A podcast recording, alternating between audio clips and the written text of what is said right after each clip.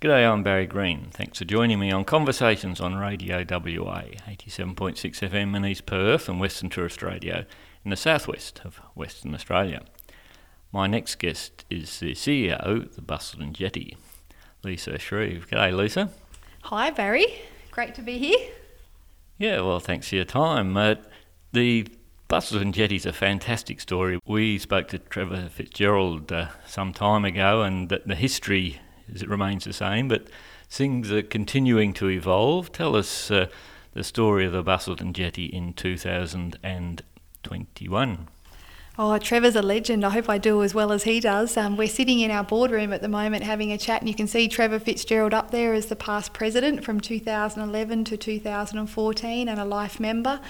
Um, Peter Loughton, David Cooch, Ali Scott, Roy Morris, Trevor Fitzgerald, Don Tompkinson, Jenny Sheen, Barry House have all been um, volunteer chairpersons or presidents of the Busselton Jetty since 1987, um, which was pretty much when Busselton Jetty formed an association, became incorporated, and set up a board and membership um, because their aim was to save the jetty back then. In 1978, Cyclone Alby washed out most of the promenade. There were apparently 3,000 people people on April the 6th, I think it was, 1978, on the beachfront in Busselton just crying because their beloved jetty had just been washed away into the ocean, most of it. And the bit that we believe stayed was due to the train track, the weight of the train track that used to pull those um, big trains out to carry the timber around to the London Undergrounds and the Indian railroads. That stayed, and, and the cyclone didn't wash that away.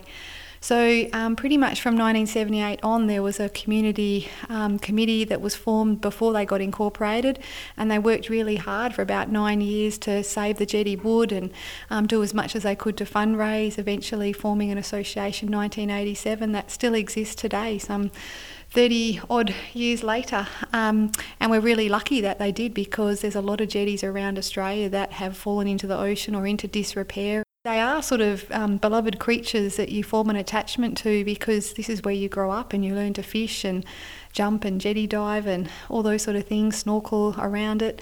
Um, and we want our kids to be able to do that and our grandkids to be able to do that.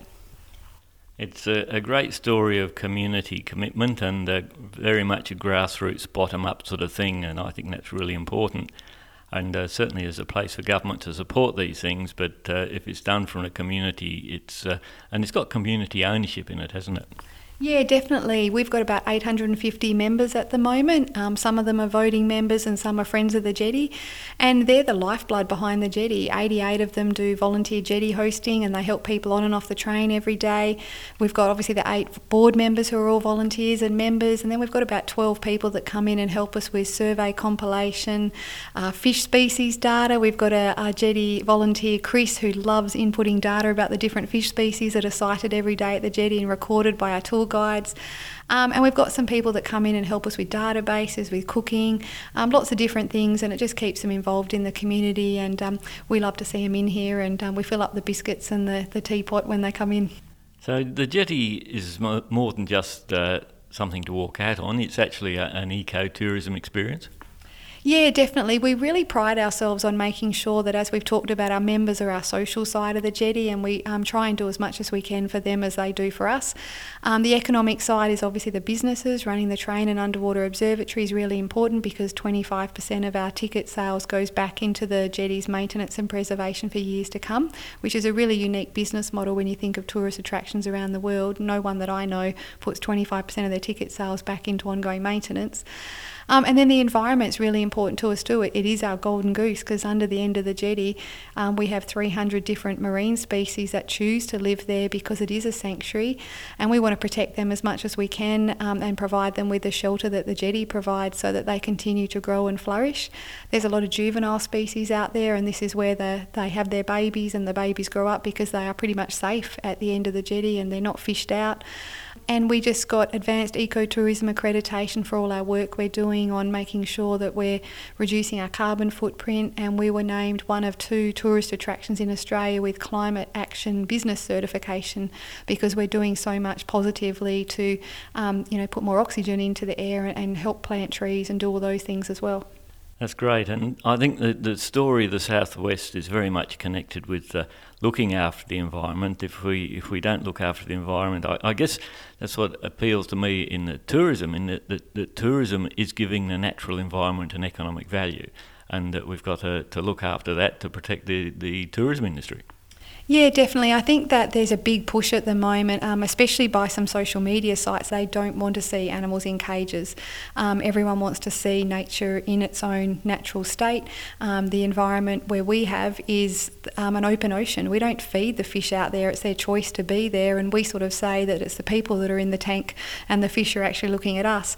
Um, I just went out there today um, with two Busselton people, and there's about 400 schools of fish out there, 400 fish, I should say, in one school people um, swimming past, and, and that's the difference about the jetty. Every day is different, and you go out there one day and there might be a sea lion, and today we saw a cormorant that flew into the ocean and chased a school of fish to, and went down about four metres underwater. It blew me away, and that that's what makes it unique. People love to see the natural environment, and people stand in that underwater observatory, you know, for 20, 30 minutes a time, just wandering and looking out the windows because of the colours and the different fish life out there. Um, it is really relaxing, and, and you leave with that sense of, wow, I've just had a, a wonderful experience, but I've also learned about the good things about the ocean I need to do to keep it clean.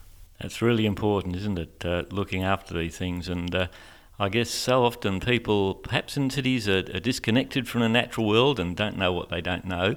And it's only by giving them these experiences to help them to understand uh, how humans have got to interact with the natural environment for, for both of us. Yeah, that's really important, Barry. And I, I think of my own example. Um, we watched a documentary called Rubber Jellyfish about three years ago with our members, and we put it on the screen because not many people have seen it. And it's all about helium balloons. Um, helium balloons go into the atmosphere, and when they end up in the ocean, um, certain marine creatures, especially turtles, think that they're jellyfish because they burst and they look like the spindles of a jellyfish and the big blow up head. Um, and once a turtle eats a, a, balloon, a helium balloon, it gets stuck in its esophagus, and the turtles don't have the ability to regurgitate it out. So it just sits in its esophagus and it blows the turtle up, and it either floats to the top of the ocean, gets eaten by sharks, or it just dies um, a death.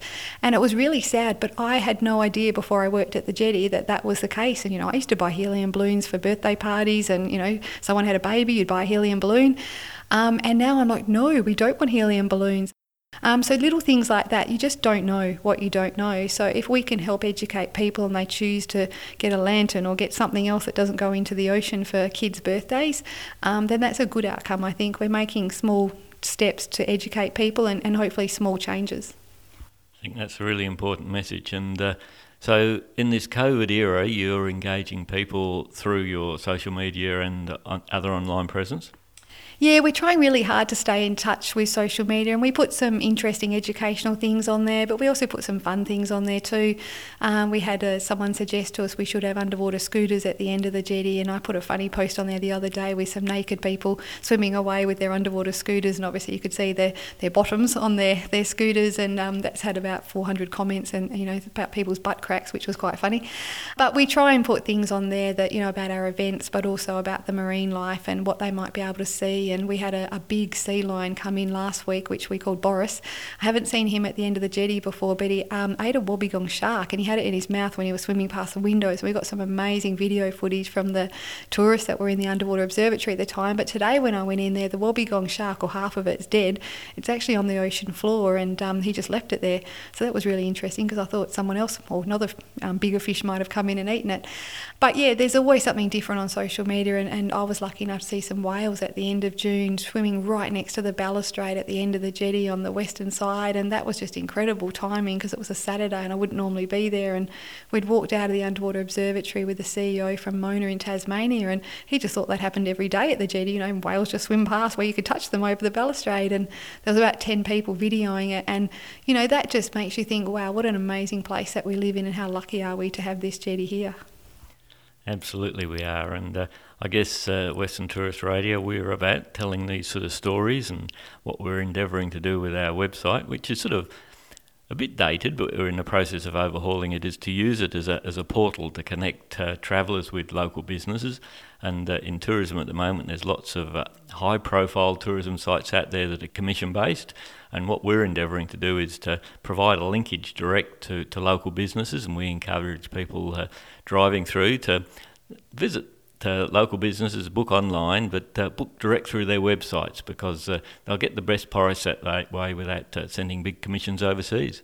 Yeah, that's definitely right, Barry. Um, the agents do help us, but it, it's so important that you try and give people as much money as you can at the moment during COVID and, and book direct. Um, we're about two and a half million down on where we would normally be if we had interstate and international visitors here, um, and we're just trying to cut back as many costs as we can. But it gets to the stage where um, there's you know only so much you can cut back, and you, you've still got bills to pay. This is being recorded in September 2021. You've been the CEO for five and a half years. The first, uh, I guess, um, three and a half were pretty good. The last couple of years have been some uh, fairly curved balls.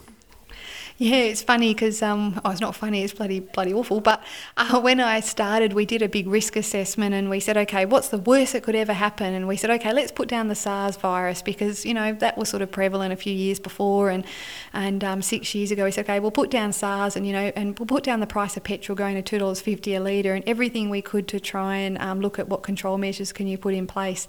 I don't think we ever predicted something as bad as COVID would happen, where borders would be shut for this long. It, it was just not even thought about then, and everyone's pivoted and you know just trying to keep people safe. And you know, I, I the borders being closed is, has been terrible for us, but as an individual living in Western Australia, it's been great because I wouldn't want to be living in New South Wales or Victoria and having to go what they're going through. So you know, you can understand why why the borders are locked. It's just really difficult when you're trying to run a business and look after staff, and we've lost 40 percent of our staff, and it's probably been the worst 12 months of my life having to tell people, I'm sorry, we don't have a job for you, and there is no job keeper. And um, the casuals have lost so many hours that um, they haven't, we haven't been able to keep them with as many hours as they need to pay their bills and their mortgages and put food on the table. And our board's been amazing. Um, JobKeeper was amazing. We've kept as many people as we can on. Our staff have been amazing. We've been lucky enough to keep 35 of our staff here um, in secure permanent employment. We're just looking at every avenue we can to get as much money in as we can in summer, um, and we're lucky that you know for the last five years we've been putting money into the bank because we wouldn't have been able to survive if we didn't have that money in the bank. It just means all of our new projects coming up, the Australian Underwater Discovery Centre and the village, instead of loaning you know three million, we might be loaning five million um, and paying it off over a longer time period because we've really tried to focus on keeping our staff through the last sort of 18 months despite the, the COVID problems, you, you're still planning to move forward with these new developments? Yeah, well, the long weekend just gone, um, September long weekend, we had every single underwater observatory tour booked for three days. And the weather was sunny, but it wasn't great. It was still quite cool. Um, so that's nine tours a day of 44 people a day, and you, we couldn't fit one more person in. So once we build the new Australian Underwater Discovery Centre, we can fit 140 people through an hour, and nobody will go away upset that they came down for the long weekend and didn't get to do the tour that they really wanted to do. Um, so, yes, it's exciting. Um, we've got the grant money, we've got all of the projects project um, where we need it to be. Uh, we're waiting for the final budget to come in, which is a little bit scary because the price of steel's gone up and building's gone up, but the people that are doing the work for us, subcon, um, and the builders know we've only got a certain budget, and this project either goes ahead on that budget or it doesn't go ahead at all. The jetty's well known for the underwater observatory, but you're also going into the more food experiences? Yeah, it's interesting, Barry. We've surveyed about 12,000 people over the past four years, and the number one thing that people want at the end of the jetty is coffee. The number two thing they want at the end of the jetty is fish and chips. So we've been working with Subcon again to build the village, we're calling it. It's like a food and beverage village at the end of the jetty as well as the Australian Underwater Discovery Centre. So they'll complement each other and we'll be able to have breakfast, lunch and dinners out there, weddings, events, etc. We'll have a commercial kitchen out there. So if you do want to go out and have fish and chips takeaway or a coffee or a toasty, you can do that. But if you want to go in and sit and have a seafood platter or enjoy the sunset with a glass of wine and a cheese and charcuterie board at the end of the jetty and just, you know, relax over the ocean. It'll be a unique location, you know, surrounded by the ocean. Um, there's not many places in Australia that you can do that. Well, it's a fantastic story, Lisa, and I congratulate you and all your committee on the work you're doing. And I wish you all the best uh, going forward. And uh, by all means, if you've got something update, we'd love to hear from you and uh, tell our listeners about it. Thanks, Barry, and thanks for your interest in tourism. It's been a pretty um, tough year for some parts of the tourism industry. I know there's been quite a few that have tripled their budgets and done really well, but tours and attractions, um, we've all been struggling um, without the borders open. So hopefully there's a light at the end of the tunnel, and, and things are obviously, we're, we're moving out of this um, period rather than into a, a worse period um, because there's some really amazing people in the tourism industry, and it worries me that if things don't change, we might lose them forever. And we really want to profile Western Australia to the rest of the world and, and be competitive in tourism. So we need our best people to be able to do that. And Tourism Radio is obviously helping with that as well. So thank you for all your contribution. It's my pleasure. And uh, I guess uh, I see our service as a, as a storytelling medium, and you know, there's growing awareness of how much we have to learn from Aboriginal culture, and they pass their culture down through storytelling. So, storytelling is really important. Yeah, I remember my kids growing up reading stories to them at night time. I think was their favourite time of the day. And I think if you ask anyone about um, stories and the imagination and, and moving into a different world sometimes and escaping your own world, um, yeah, stories, whichever way they're told, I think everyone loves a good story. Thanks, Lisa. Thanks for telling us your story. You've been listening to Conversations on Radio WA as we tell the stories of people and places in Western Australia.